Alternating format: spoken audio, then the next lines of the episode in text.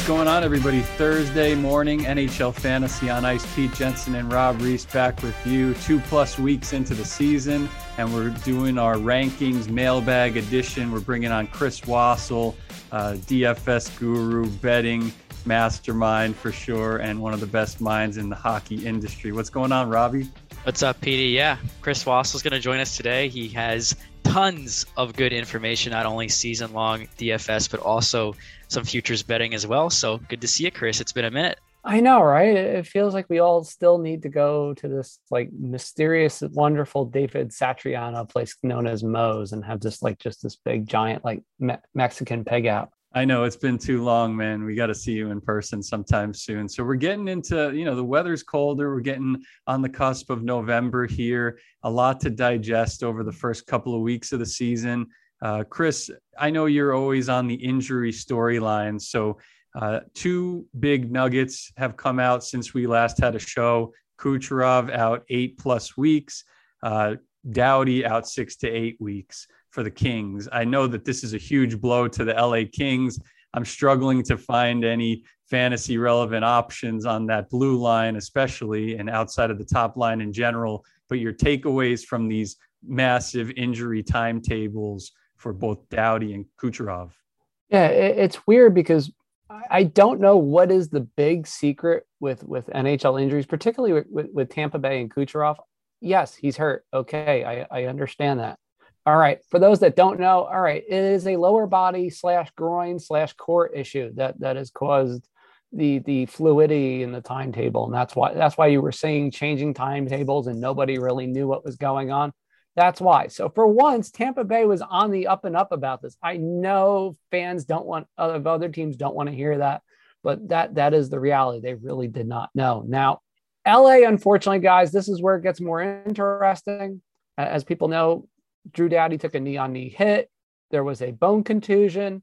That's not necessarily the real issue here. What was revealed, and thanks to Helene Elliott, God, God, God bless her, is that it turns out of all the things, Drew Doughty has a case of hypertension. Huh? An athlete has high blood pressure? Well, how'd that happen? And the question is, they really don't know how long the medication will take to work. They don't, nobody really seems to know what stage it's in. Believe me, there's stages. I unfortunately know dealing with a, a family with heart history, it's not that easy. Um, so that's why you're seeing the six to eight week timetable. It's not so much for the knee. The knee will be fine in a few weeks. It's for them to make sure that they can get him regulated and back on the ice at, at 100%. So, of course, naturally, Doughty goes down. I start looking for options. Oh, there's Sean Walker. Awesome. He's a DFS stream. He provides it for next night. Boom. Well, there goes his knee. And you can see him being dragged off the ice, and you're just going, oh god that's an acl you know it's an acl and sure enough they you know same time that they can confirm the Doughty news they confirm the walker news he has a torn acm acl and mcl and a little bit other damage that wasn't specified he's out for the season la's defense is a literal shambles now by the way go pick on them if if you if you if you can at least for the short term and you know it obviously not the only injury but these were two huge ones that will have a long-standing effect on uh, on on the season for us fantasy owners. If you're in a league that counts blocks, I would look at Alexander Edler on the blue line for the LA Kings. I mean, you know, at this point, I think it's time to abandon ship for Los Angeles outside of uh, Anze Kopitar, maybe Dustin Brown if you're in a hits league. But beyond that, man, if you've got Cal Petersen back there as one of your goalies, I think you can cut the cord now. Uh, I don't know anyone who still has Jonathan Quick, but if you do, that's also you know fully abandon that as well. And I think the unfortunate thing for LA is a, an injury to a player like Doughty lowers their ceiling so much. Where with the Tampa Bay Lightning, Kucherov being out, we're kind of used to this now. We're used to them being down an elite player, whether it was Stamkos a few years ago. Now it's been Kucherov the past few seasons, right? So they've kind of played this style with one big guy out of the lineup, and we've really seen no drop off from a Stamkos when he's healthy. He's 10 points right now. He's tearing it up. Uh, Brayden Point is a little bit of a slow start, but he scored a beautiful goal against the Penguins the other night. You can tell that he's got you know his chemistry going back on that top line now that they've shuffled it up there. So I don't look at the Lightning PD any differently you know, with the Kucherov situation. But LA, if you were high on them preseason, trust me, cut all your losses now and move on to a different team. Yeah, I don't blame you for losing trust there, like you said. And another guy is Arvidsson, who's been a good performer for LA so far. But if you're not on that top line with Kopitar, uh, you're not going to be fantasy relevant. Um, some of the best options they have uh, on the blue line right now have no points on the season. So there's just not a whole lot to look at outside of Edler uh, if you're in the deepest of leagues. But for, yeah, for Tampa, Chris, I mean, I know they bounced back on Tuesday, but another kind of alarming thing happened on Monday, right? When they got blitzed by the Buffalo Sabres. And I think we're starting to warm up to the idea of this being a semi competitive team, at least for the rest of the season. Like they're not going to be a pushover. I mean, Tampa had every reason to be on alert going into that game, right? They knew Buffalo was off to a great start. They knew they were not off to a great start themselves, yet that still happened. So um, I think whether it's Craig Anderson, low level streamer, Victor Olofsson, a couple other guys scattered throughout that lineup. What have you seen from Buffalo, and is this at any stretch sustainable? it's it's weird with Buffalo because a few 2017 they they went on the they went on this run right before thanks right before thank till right before Thanksgiving, and then the wheels fell off, and then then it just the the wheels fell off, went backwards, and went rolling down like like William Byron's like three tires at Martinsville in the spring. I mean, it's just like you just watched you just watched it completely come, come off the rails. This time it's a little bit different. You, you, you see some numbers. Buffalo is more in the middle of the pack as far, as far as your underlying scoring chances. Uh, expected goals is not outrageously off. You're not seeing like five and six goals plus in a category. And you go, huh? Well, how how how did this happen? And they're doing this without Casey Mittelstadt for most of the way. You know, he had an unfortunate injury, like right the first week or so of the season, and people just didn't catch on to the fact that last year Don Granato had this team 15, 13, and 2 over the final 30 games. And I don't think people quite understood that Buffalo wasn't going to be great, but they weren't going to be that bad either.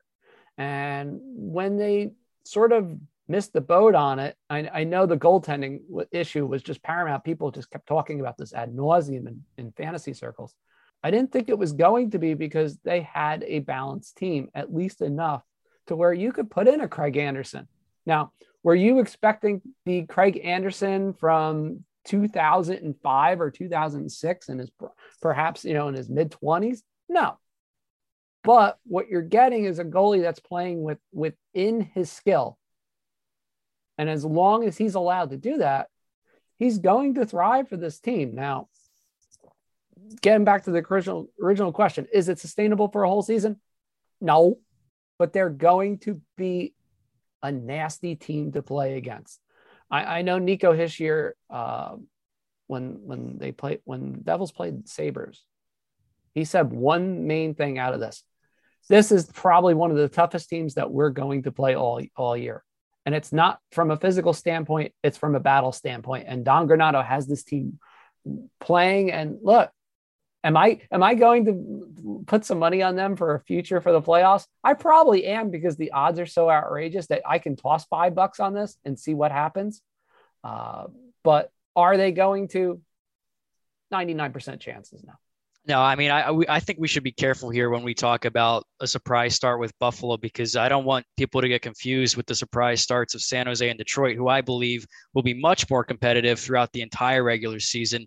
Buffalo, you know, four one and zero oh at home to start the season, pretty good schedule for them coming out of the gate. But November, it's going to sober up a little bit. They're on the road at San Jose, at Seattle, at Washington, at Pittsburgh, at Detroit at the Rangers. I mean, those probably losing every one of those games right there. Yeah, they might be competitive and they might be hard to play against, but I'm not really buying that quote either, Chris, for, for the Buffalo Sabres. When you look at Craig Anderson, you look at Dustin Tokarski or whatever, I just don't think that that is sustainable. I mean, I appreciate the effort they're putting in, overcoming the Mittelstadt injury, overcoming the Jack Eichel saga, right? But beyond that, there's not a single guy I'm targeting on the waiver wire.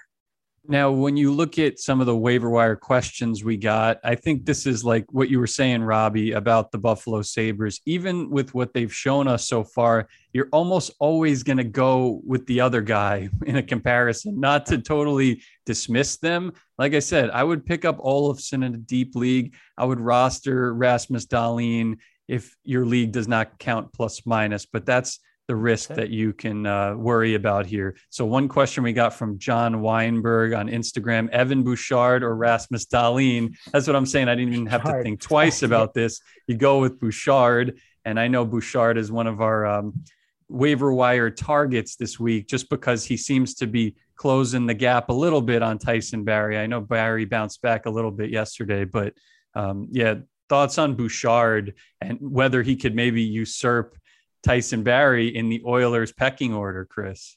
He should be able to, but this is all up to a certain Edmonton Oilers coach. And we, we've seen this before with coaches and their pet, pet quote unquote pet players. Uh, Bouchard makes Darnell Nurse a tolerable defenseman. Now, what do I mean by that? Now, it doesn't mean that Nurse, from a fantasy standpoint, is, is great. He's been he's been great for the last year and a half. But Bouchard makes him a more complete defenseman and makes his peripherals that much better. Look, I I watched the one game last week where Bouchard has 10 shot attempts, six shots on goal, and seven blocks. And it looks like he didn't break a sweat playing 24 minutes. I'm like, oh, wait a minute. So this is what a competent defense looks like in Edmonton. This this may not be so this may not be so bad at last. And if you're looking at, at bottom lines about floors and, and things like that, for especially for DFS, Evan Bouchard has not hit what I like to call the elevator express up yet, which which is which is great for people out there. You, are looking at DraftKings and FanDuel going, hey, guy's still around four grand. Awesome. Let me scoop him up. That's not going to last, unfortunately. Um, you know, Barrie Barrie's number will go down. Bouchard's value will will will go up.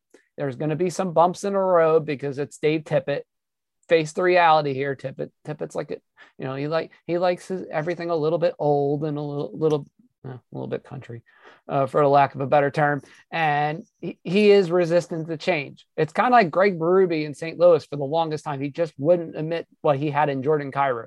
And now he kind of has, and look at the results. This is going to be the same thing. There's going to be ups and downs, and you're going to want to drop Bouchard. Don't do it. Don't do it. Just, just, just hold on you know, especially in season leagues, embrace the wave and ride. I've had, I actually added Bouchard right before the season started because you could see in training camp, he was badly outplaying Barrie and he was arguably even outplaying Nurse in, in camp, which is quite an accomplishment for a young kid. And he led the Oilers in ice time on D against the Flyers, which, you know, yeah, it was a loss and maybe he got a little bit more quote unquote garbage time. But I think that's a very reassuring sign for fantasy owners. And with Tyson Barrie, PD, you know, this is a player that has kind of been a yo-yo in fantasy circles. He, one year he's like top 10. The next year he kind of falls off because his plus minus goes in the tank, right? The next year he's back up in the top 10. So we've kind of gotten used to this little bit of inconsistency in fantasy from Barrie. That's why I think Bouchard's more of a complete player to Chris's point, it might not happen every game this season. We're still going to see Tyson Barrie have multi point games here and there. So if you have him in fantasy, I wouldn't cut that cord either. But I think if you're in a league that counts all categories, Bouchard's a great pickup. And I kind of view him in the same light as a Bowen Byram, where, okay, yeah, there, there's a logjam kind of on the blue line there. There's some other high end talent in fantasy, especially, but you're getting exposure to top forwards night in and night out. And when I go to the waiver wire and I look at defensemen, I've got to pick up a guy that can have that even strength exposure at worst.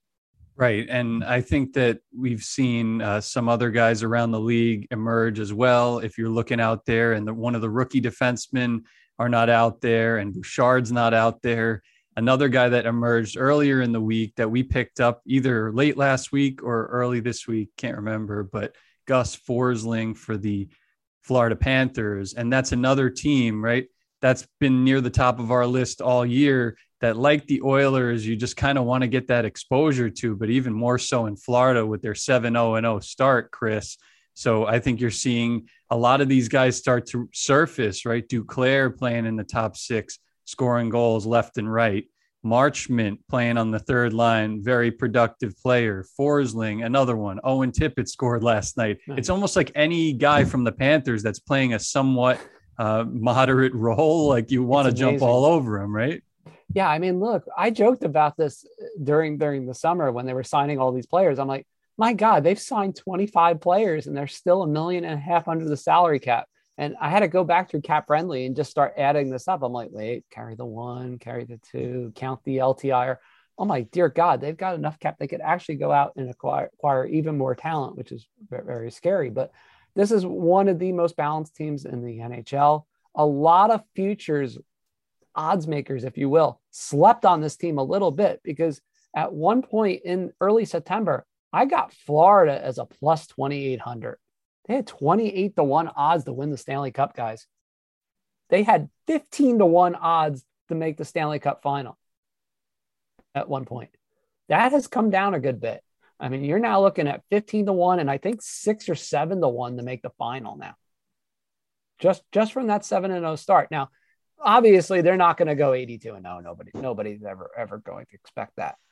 But there is a guy that he's either really good or really bad and he's he's kind of stunted our our our Spencer Knight love fest a little bit, and that would be none other than Sergei Bobrovsky, who's been a big part in all of this. Now, look, are you going to have those nights where Bobrovsky like only saves like twenty of twenty five sprinkled in throughout the season? Yeah, you're going to. It's just it's just inevitable. It's, how he plays, but with how balanced this team is, and how, who am I kidding? How much fun they are. You can legitimately have about nine or 10 fantasy relevant forwards just from that team. And several cross my fingers, including Aaron Ekblad, because he almost seems to almost get hurt now every other game and comes back. Um, he may he may be the I'm going to use the NBA reference, guys. He may be the Anthony Davis of the NHL uh, at this point. He almost gets hurt, but somehow somehow is okay. Um, they have the most balance right now out of all 32 teams by far and away, they are the one team that could absorb a significant injury and be fine. That's pretty scary at this early stage of the season. We actually just ranked Aaron Ekblad first overall at the position uh, in our latest edition of the top 50 defenseman rankings. You can find those on NHL.com backslash fantasy. Check out the list there. Do you agree with that? Chris, I mean, everything that we've seen from Ekblad, I love the comparison, by the way. I think in multiple ways, he, he kind of came on a little bit, you know, later in his career too, to be this elite point producer.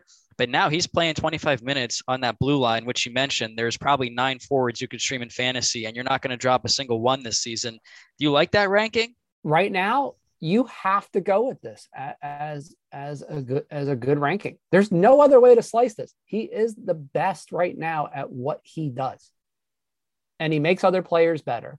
And sometimes you have to account for that in fantasy. This, this, is the reality. I mean, yeah, he may not get an assist, but he gets a shot assist.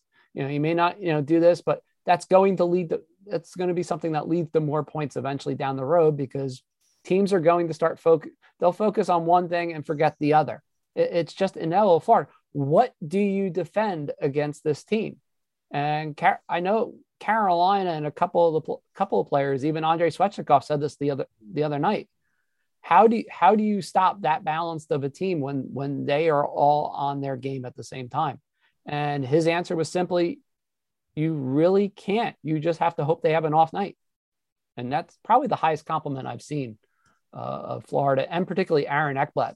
He he said the only way you're stopping Aaron Ekblad is if he has an off night Right, or if he or if he deals with an injury, like you said, has been uh, you know kind of on the cusp of, and unfortunately missed a lot of last year because of a long-term injury. But I hope that applies to mine and Robbie's fantasy team, the experts team, because uh, we have six Florida Panthers, which goes against one of our rules. We never go more than like three of stacking, but we have Barkov, Ekblad, Bennett, who's like a top 10 overall player right now based on category coverage, Forsling, and then we actually invested in the Bob Knight tandem. So looking really good right now and looking like a team that most other people in our league would probably fear, just like other teams in the NHL are fearing playing the Florida Panthers on any given night. Three words for you guys. Petey was on this, I was on this, and then I'm going to lay out puck line Panthers. Go take a look at their games. Go take a look at the scores. They're an absolute wagon. They're covering the puck line. Get on them every single night. I don't care. The price is going to change. The value's not going to be there. Keep doing what you've been doing with the Panthers. Lay the cash. Yeah, you're going to get at least you're going to you're going to get f- maybe 40 45 puck line covers. Easy this year with them. That that that's how scary good they are. I mean, obviously there was like five in a row right off the bat, which I'm not going to lie, Bob, it was pretty nice. I mean, I dropped I dropped at least one hammer uh, opening night. Uh, just like just get, the Florida puck line had the best value that night. I'm like, just hit it, just just just go with it.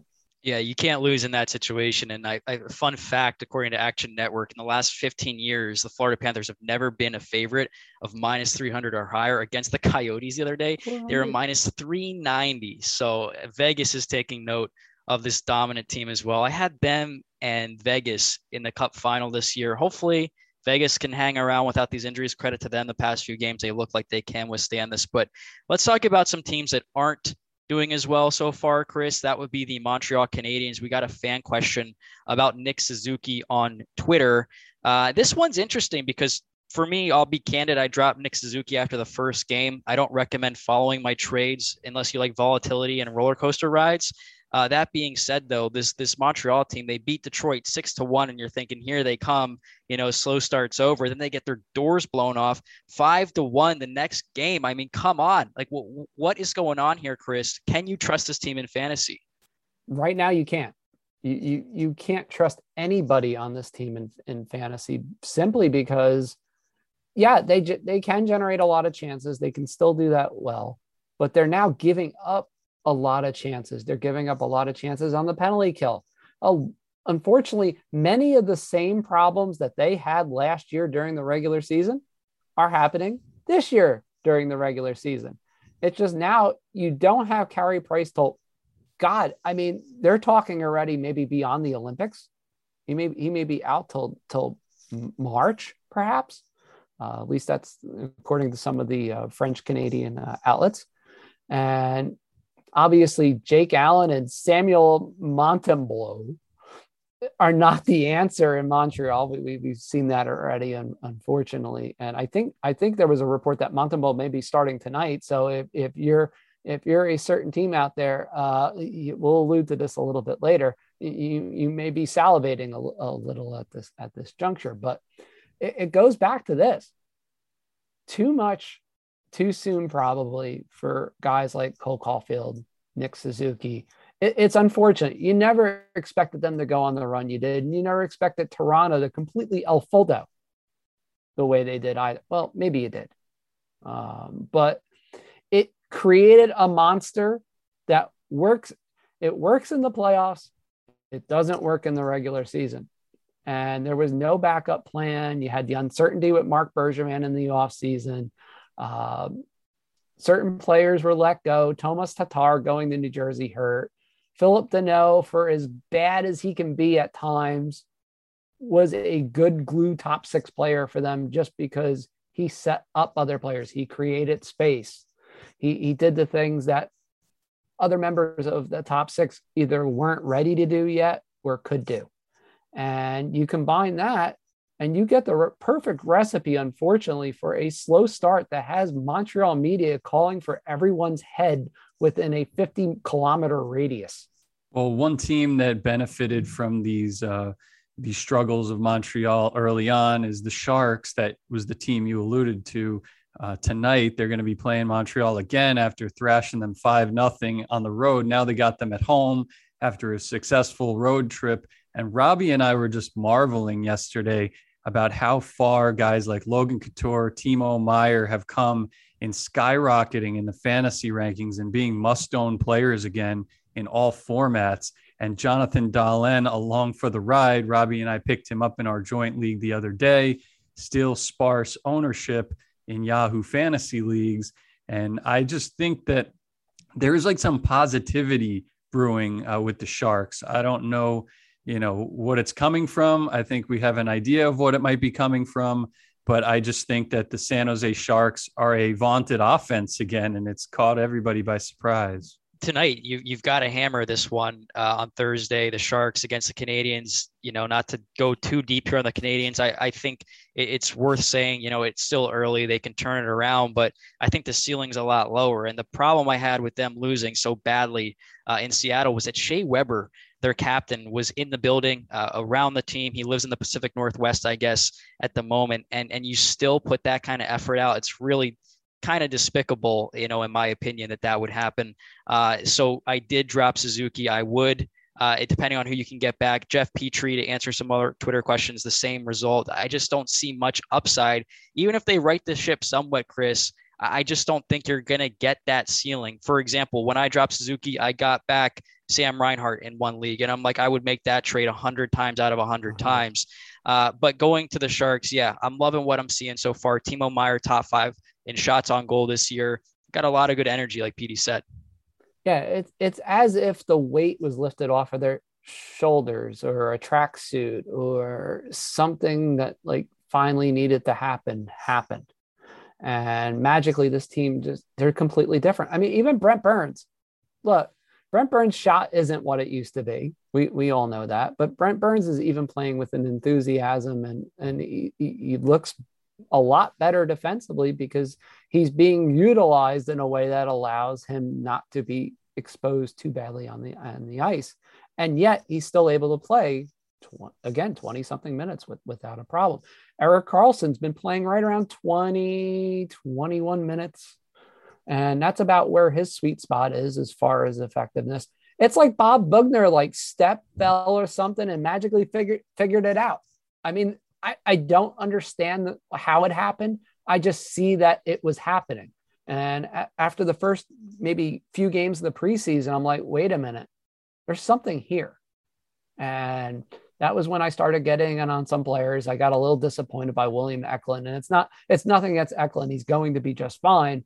It's just right now he's kind of in a role that sort of he gets hammered for his defensive shortcomings a little, a little bit more than maybe he should, but he'll be he'll be okay.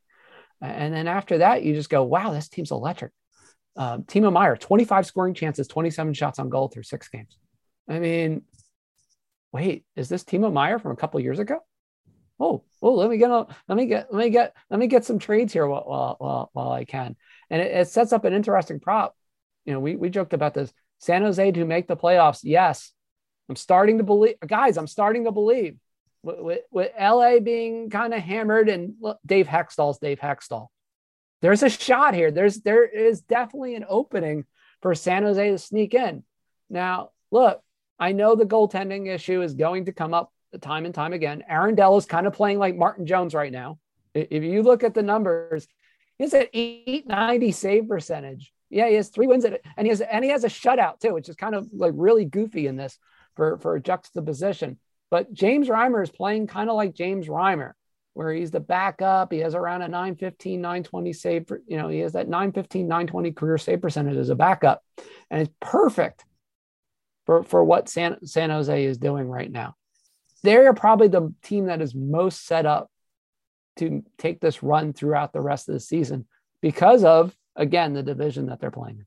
Right. I think we learned a lot about the Detroit Red Wings yesterday and what they were able to do coming back to beat the Capitals in overtime on the road. Really impressive. I think they could hang around, like we said on previous shows. But yeah, I mean, you can't help but look at Anaheim is not going to be a contending team this year as long as, you know, they still have that kind of like old guard in the mix. They've been productive so far, but it's just you see them kind of let leads slip away late, like they did against uh, Winnipeg the other day just can't happen. Uh, so they're not far enough along, even with it was good to see a big display from Trevor Zegras the other day. By the way, he had been knocking at the door for a while. I kept him in one league. I was happy I did.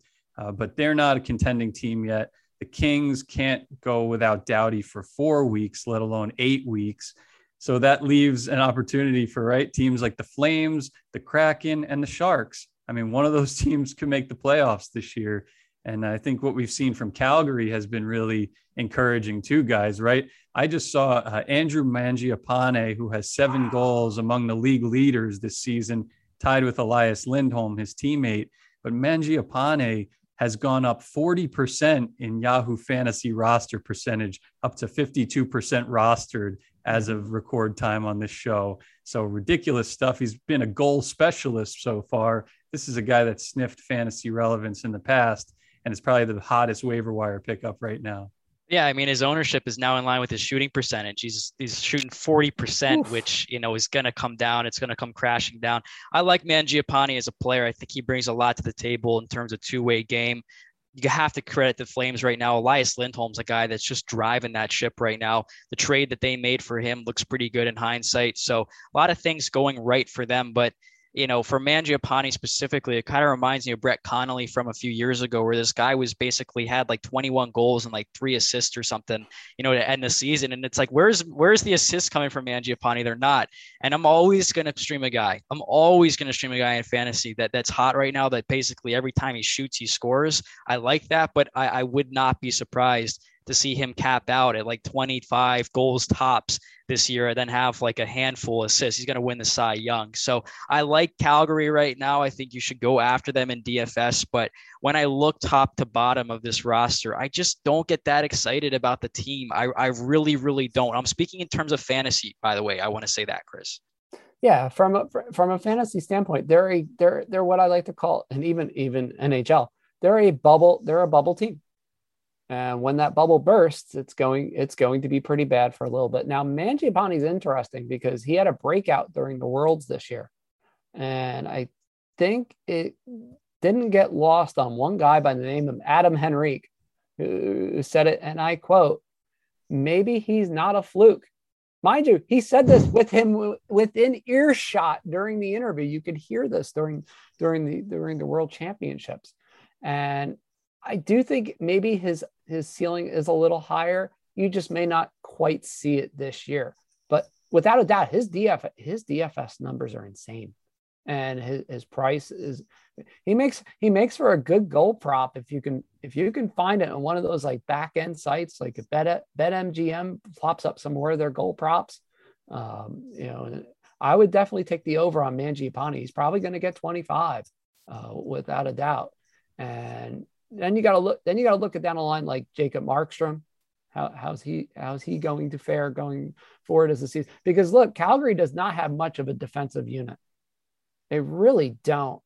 Right now, they're playing more as a team, but they have too many holes back there to really sit there and go, say, is this sustainable? No, it's definitely not.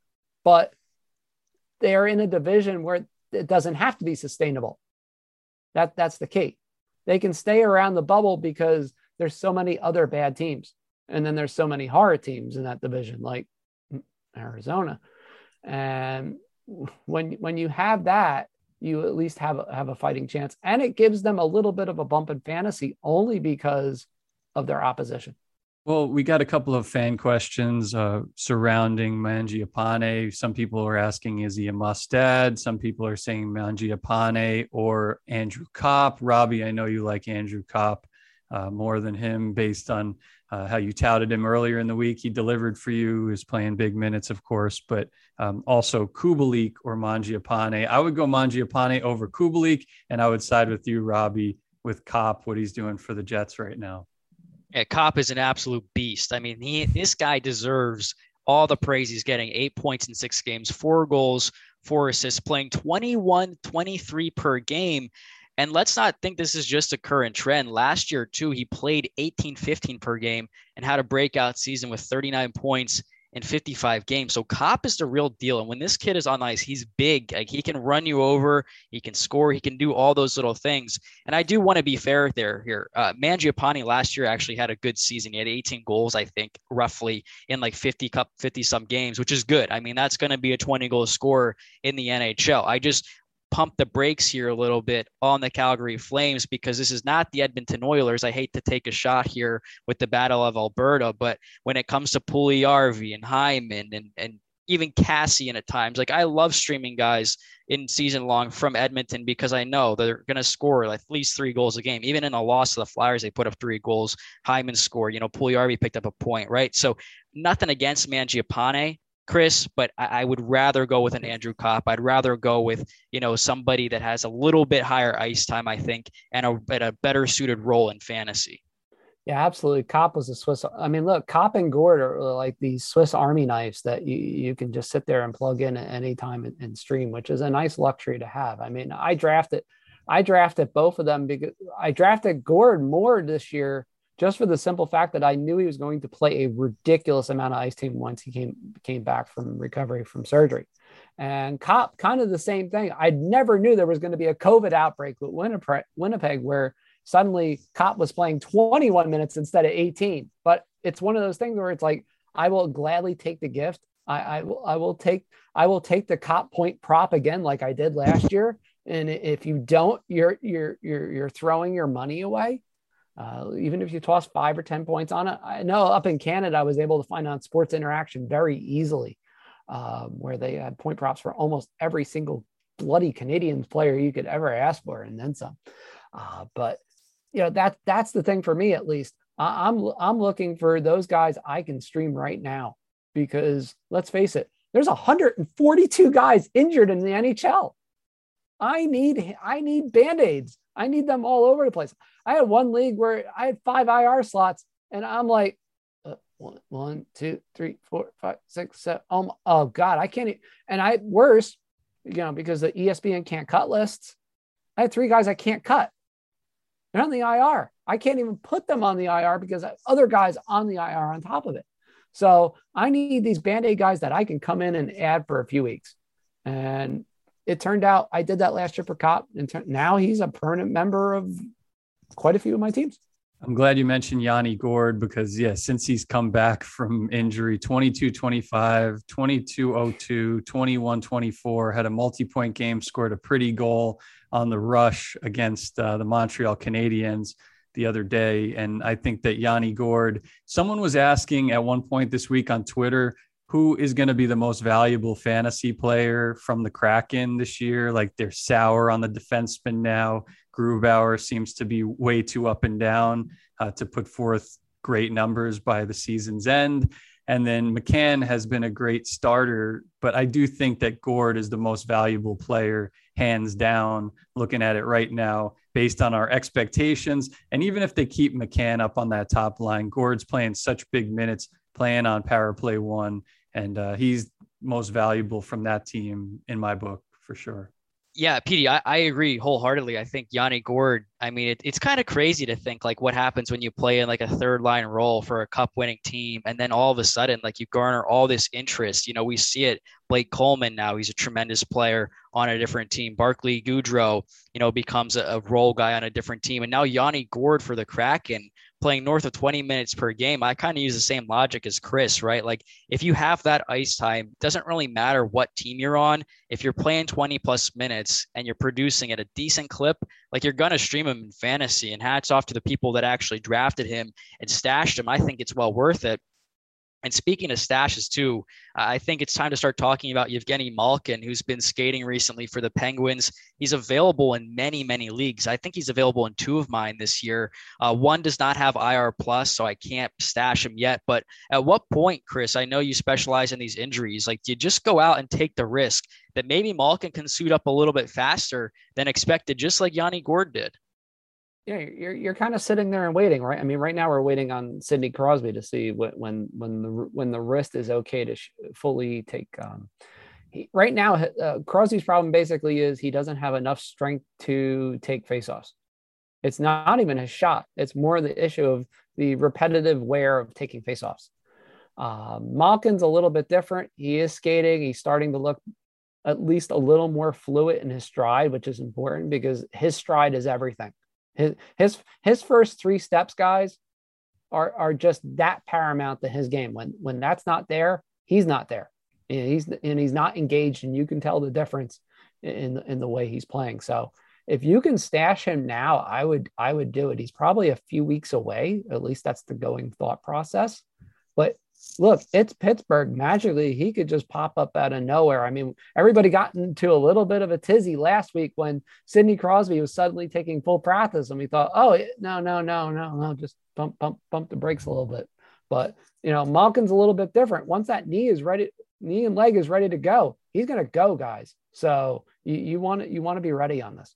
I definitely think the stashing thing could be huge. We don't know if it would work out for a Jack Eichel because there are so many things working against him with the injury and the situation with Buffalo and you know all those different factors and where is he going to be playing on top of it. So yeah, I think that you're more likely to see a return on investment if you trade for Malkin now, if you trade for Nicklas Backstrom now. Uh, when he comes back, that's going to take the Capitals to a new level. As much as we like how some of these fill-ins have performed, you're going to see Backstrom, you know, play on and off with Ovi again. Ovi's completely ripping it up. He's the number three fantasy player right now behind McDavid and Draisaitl. So really impressive stuff there. And uh, yeah, a couple other guys I wanted to touch on around the league. I think the Flyers made a big statement yesterday. What Cam Atkinson is doing, he's back to must own territory in fantasy. And along for the ride has been Derick Brassard, who is actually a decent streaming option. He's been like a point per game player through six games or so. So um, it's Brassard, it's Farabee, it's Cam Atkinson, and it's giving the Flyers the secondary scoring to put them up to speed with some of these other deep offenses around the league and to see them go into Edmonton and uh, perform to that caliber is reassuring that maybe they could be a fringe playoff team. I still am not buying it, but uh, they're at least showing me something early on. They're showing me some some resiliency. Yeah, absolutely. They, they're a team that has to average at least three and a half to four goals a game to make the playoffs. They really do because they're to give they're to give up close to three or around three every single night or almost every single night. Um, look, the the one night against Boston, I, I sat there. It's like Martin Jones. Oh, wow, forty shots, and he somehow survived, only giving up three goals. Uh, another night, I saw okay, thirty-five shots, three goals. It, it seems like there there is definitely a pattern where this team gives up a high number of quality chances, and as long as their goaltending is able to just not even stop them all, but just stop enough. They're a fringe. They're a fringe. They are a actual fringe playoff team. It's it's crazy to think, but and again, there is the one caveat in this too. We all know that right now, as of this moment, Cam Atkinson's not 100%. He is dealing with a little bit of a nagging lower body injury. And while he's not going to be the Roope Hintz of the bubble, where every day he was he was day to day in a game time decision, uh, there are going to be some days you you will have to be a little bit more alert than others and just see you know you just go around the morning skate around 11 30 12 o'clock and make sure uh, is he is he out there okay is he practicing does it look like he's going to play uh, okay, okay we're good but that line overall especially him and Farabee have had some kind of chemistry and they really have since about the first week of training camp guys yeah, I, I like streaming from Philadelphia right now. I do think a good point was made that they are allowing a ton of shots. They are fourth right now in shots against per game. Actually, Edmonton is leading the way there 37 but i think the, the the difference between edmonton and philadelphia is you know edmonton is good for four or five goals a game the entire season. None of us have a concern about that on this panel here. For philadelphia i will give them credit. They're, they're only putting up 30 shots a game which is 21st in the league. It's not good. But last year i remember they were winning games with like 17 or 18 shots total and i'm like the wheels are coming off here fast. Sure enough they did Eh, definitely playing a better system. I think Pete that gives me the security of streaming guys like that. Even Yandle, throw him into the mix too. I'd stream him at the D position. I just still worry a little bit about that sustainability because we know Carter Hart uh, is in net. We know Martin Jones is in net. And think back a few years ago with San Jose when their tandem was Martin Jones and Aaron Dell. I believe it was 2018 19. These guys were both playing around 885 save percentages. So just, you know, before we get too high here, I think it does, you know, you brought up a great point, Chris. Like the shots against really can come back to bite you if the goalies start to falter a little bit. Right now, Philly has a top 10, a top five power play in the league, 30.8%. Uh, really impressive. Another surprise in that top 10 range uh, with the man advantage is the Columbus Blue Jackets. One guy uh, I talked about the other day on the network, uh, Boone Jenner, has three power play goals already. He's not only playing top line at even strength with Laine and Voracek, he's playing power play one. That's a that's been a power play few years running right under Tortorella. that has been horrible, but now they're so good. I mean, what has changed, Chris, uh, in such a quick time that has made Columbus like all of a sudden a fantasy destination for uh, power play production? The Columbus brethren are probably going to kill me for this, but just just just just hear me out before before you get your pitchforks out and, and, and start start the start the piggy roast. Boone Jenner is being deployed in a lot of the same ways as David Clarkson was in his in his quote unquote breakout year with New Jersey on the power play. Mm-hmm. Um, you'll see him n- near the net a lot, but the one wrinkle I'll say that's the difference between the two is you'll see where Jenner is being snuck into that sort of sweet spot a little bit better because you have to now. Everybody watches video and they they they they pick up your tendencies pretty quick. But what now the Columbus staff has figured with, with Jenner is he has enough muscle to be able to get into position. So you can you can start him from a variety of points as the power play is taking shape, and he's able to move into the middle of the ice almost by will. And that's been setting up a lot of his chances. A lot of his his wrist shot has looked much better this year as well. And part of the reason why goalies are having a tough time is he changed the release on his wrist shot in the offseason. And something that I, I guess I picked up on in, in, in the preseason, and it's something that is translated into the regular season. I don't think this one is a fluke necessarily. I think he's the type of guy that could come close to 10 power play goals when all is said and done this year, because so much of that power play is being predicated on him. Yeah, I like what I've seen from Columbus, and I think it, it's true they are a bit more free flowing this year offensively without Tortorella. No disrespect meant there, just it's the way they're playing. And and Bjorkstrand's another guy. He's having a killer season so far. He's shooting lights out right now. If he's available, take a shot on him as well. Uh, before we wrap up here, I don't want to get too granular on the Thursday slate, but I want to highlight two matchups that that might you know have more storylines carried into the weekend. The first is Colorado against St. Louis. St. Louis has been one of the best teams so far in the NHL. Their power plays nearly converting at 40%. Uh, Kyrou's playing amazing, right? They, they've got all these good storylines in fantasy. Colorado, on the other hand, Petey is has been a little bit of a disappointment. Again, we're not worried about them. But I could see them, you know, giving St. Louis a hard fight here in this game, uh, and be a big statement win if Colorado can pull it out. Well, I mean, the Blues beat them earlier in the season. The Blues look like the more dynamic, much deeper offense right now. They have Buchnevich back.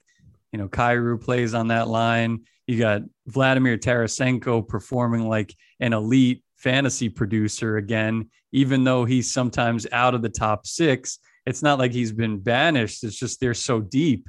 And that's one of my concerns about Colorado, especially with their defense being depleted now. Sam Girard's injured. It sounds like Devon Toews is nearing a return. That's good news. Byram's been good. Makar has been a little slow starting, but I think he'll be fine. But that second and third line in the Avalanche lineup, I think concerns me. That's something that is not going to change very much from now until playoff time. And I just wonder if some of those guys like Compher and, uh, you know, not having Donskoy there anymore and, you know, Kadri, these kind of fickle type scorers, will it be enough come playoff time? I'm leaning towards no, even though I picked that team to finally get over the hump this year. Chris, are you worried about the same thing as I am with Colorado? I'm I'm very concerned because that middle six defensively is horrendous. Hey, shameless plug for NHL at the rink. Dan Rosen feels the same way that you do, Pete, about Colorado. I think the same way you feel about Colorado, Rob. So give that a listen. Ian Cole was the guest. Carolina Hurricanes was phenomenal. Robbie's got his finger up. He's going to go, but I got a hammer for tonight. And I don't want to get too in the weeds on Thursday, but I got a hammer. So go ahead, Rob, and then I'll give a hammer. Yeah, I, I just wanted to say, Bob, what you, what you said reminded me that this this is more of overarching 35,000 foot stuff here, but the teams that have have one dominant line and that's it, like Boston, like Colorado, right? Like they don't really do anything. They, they, they dominate the regular season typically, and in the playoffs, it's like if you if one of those guys on the top line dries up, boom, they're out, right? It's second round tops.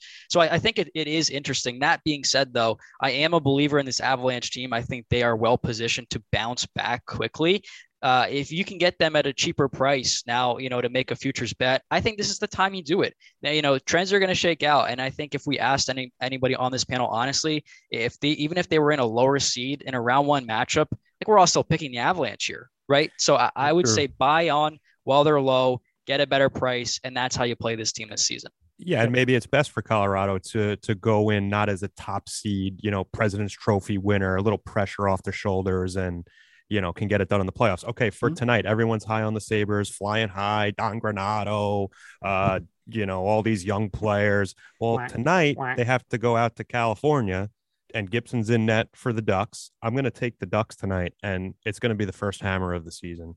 Uh, Ducks minus 135. Love the Ducks tonight. Quack quack. Uh, later tonight when they lose in overtime, uh, I'll be I'll be crying in my soup. But I like them at home against the Sabres tonight. Good shot volume for uh, Trevor Zegras. I mentioned he cashed in with a multi-point game. He's averaging three shots on goal per game, so very quickly he could start to to bounce back and and reach you know maybe even exceed Cole Caufield because it's not going to take much to exceed Cole Caufield right now. So Trevor Zegras, I've been watching him for a while. He's playing big minutes, 18, 19, 18, 18, 18 in his past five games. So you know don't be surprised if all of a sudden he ignites and uh, puts his uh, old fantasy roster percentage to rest here. But one other guy, Chris, that I wanted to mention, just because you mentioned Roope Hintz earlier, we've talked about is he going to turn it around? Now, one domino to fall that could help his cause is uh, Jason Robertson came back on Wednesday against Vegas. He didn't have a point, played 16 30, had two shots. But how much does the return of Robertson help Hintz and vice versa? There's a chance to buy low on those two guys right now, I think. Yeah, this this is this is a time where you have you have to get in on the ground floor uh, with these two. Uh, they worked extremely well last year in the blip blip bubble, and you're going to just basically want to uh, hammer this in, get it in now, and just do it. For for Dallas, so I guess my only concern here is Tyler Seguin just isn't producing right now, and I think Dallas is becoming just a tad bit too boring uh, for me in fantasy. 1.86 goals a game is what they're averaging. I mean, that's not going to do it. I don't care who you're streaming. The only team worse, by the way, uh, I think it's all obvious here, but is the Montreal Canadiens averaging 1.57 goals yeah. per game. And I mean, you're just getting no value there. I agree, though. I mean, I'm all about buying low, as evidenced, you know, with uh, with the Colorado Avalanche. But Dallas is one team I think that they've got a lot of pressure. I think Chris, you said that earlier about the Canadians. You're putting a lot of pressure on these young guys to produce, and I just hope we're not seeing that same thing kind of here in Dallas this year. And I think you're going to see there's too much, you know, there's a lot of scoring that will eventually come in Dallas, but there are too many guys for it to be passed around to right now. Like Robertson's back and Klingberg's back, and they have all these other guys on the blue line. And, you know, Heiskanen's been their top scorer so far, seven points in seven games. And he's been like a top 50 overall player, which is great to see for his ceiling, which we've known has been very high. But other than him, it's like everybody's just kind of like going up and down and Pavelski's down, but he'll certainly bounce back at some point. And then when Pavelski bounce back, maybe uh, Hintz's value will diminish or Seguin will all of a sudden put together a scoring streak. And then Jamie Benn, you know, gets moved off his line. And there's just too many moving parts and there's too many bodies and too, and the scoring is so low right now. So if it goes and gets balanced around, that's why you're having this problem, why nobody seems to be returning value outside of the emerging star in Heiskanen. time your streams well with Dallas. Uh, yeah. They're not the only team that unfortunately is going to be, you're going to have to literally be a little resourceful, but Dallas is going to be one of those big ones where you really need to time this right. Otherwise, you're going to get burned badly. Well, to put a bow on things here, I think that's exactly why full circle here, teams like San Jose and Detroit right now are just so much more attractive because at least they're putting the puck in the back of the net. But Chris, that was top, top level stuff. So we appreciate you joining us this morning. Oh, absolutely. By the way, uh, you know, if you don't hammer San Jose tonight and you don't hammer San Jose one, I, I know people have said in the past, don't do it. This is a little bit of a different situation. You're going up against the object that just doesn't want to budge, and they'll budge in a bad way, and that's the Montreal Canadiens. Well, thanks again, Chris. Uh, also wanted to plug uh, the Chirp had uh, Robin Lehner on, so definitely go check that one out. In addition to at the rink. Uh, in the podcast network. Leave us a review on Apple Podcasts. We really appreciate it. The reviews have been coming in after the preseason coverage, but it goes a long way in supporting everything we do at nhl.com slash fantasy. Hit up the microsite. You'll see our rankings, you know, not only the forwards, D, and goalies, but our top 200 rankings coming out today as well. Hit us up with your reaction to that, with your ad drop questions all weekend long. And we'll talk to you come next Monday with Waiver Wire James. So for Chris Wassel, follow him at Chris Wassel DFS, Rob Reese at NHL Reese, Pete Jensen, Bob Bender as well at Air Check. And we'll talk to you on the other side next week.